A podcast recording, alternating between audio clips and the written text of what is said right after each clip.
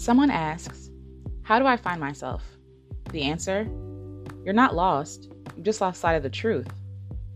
When a product is acting up, or you're not sure how it's supposed to work, you can go back to the instructions.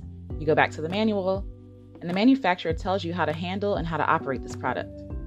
While I don't think we should look at ourselves as products but creations, it's the same principle.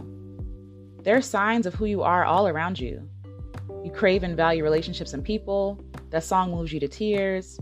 Others feel refreshed and affirmed after leaving your presence. You make others feel safe. You bring others joy. You feel at peace when you're not striving or competing. When you create something for yourself, you feel refueled.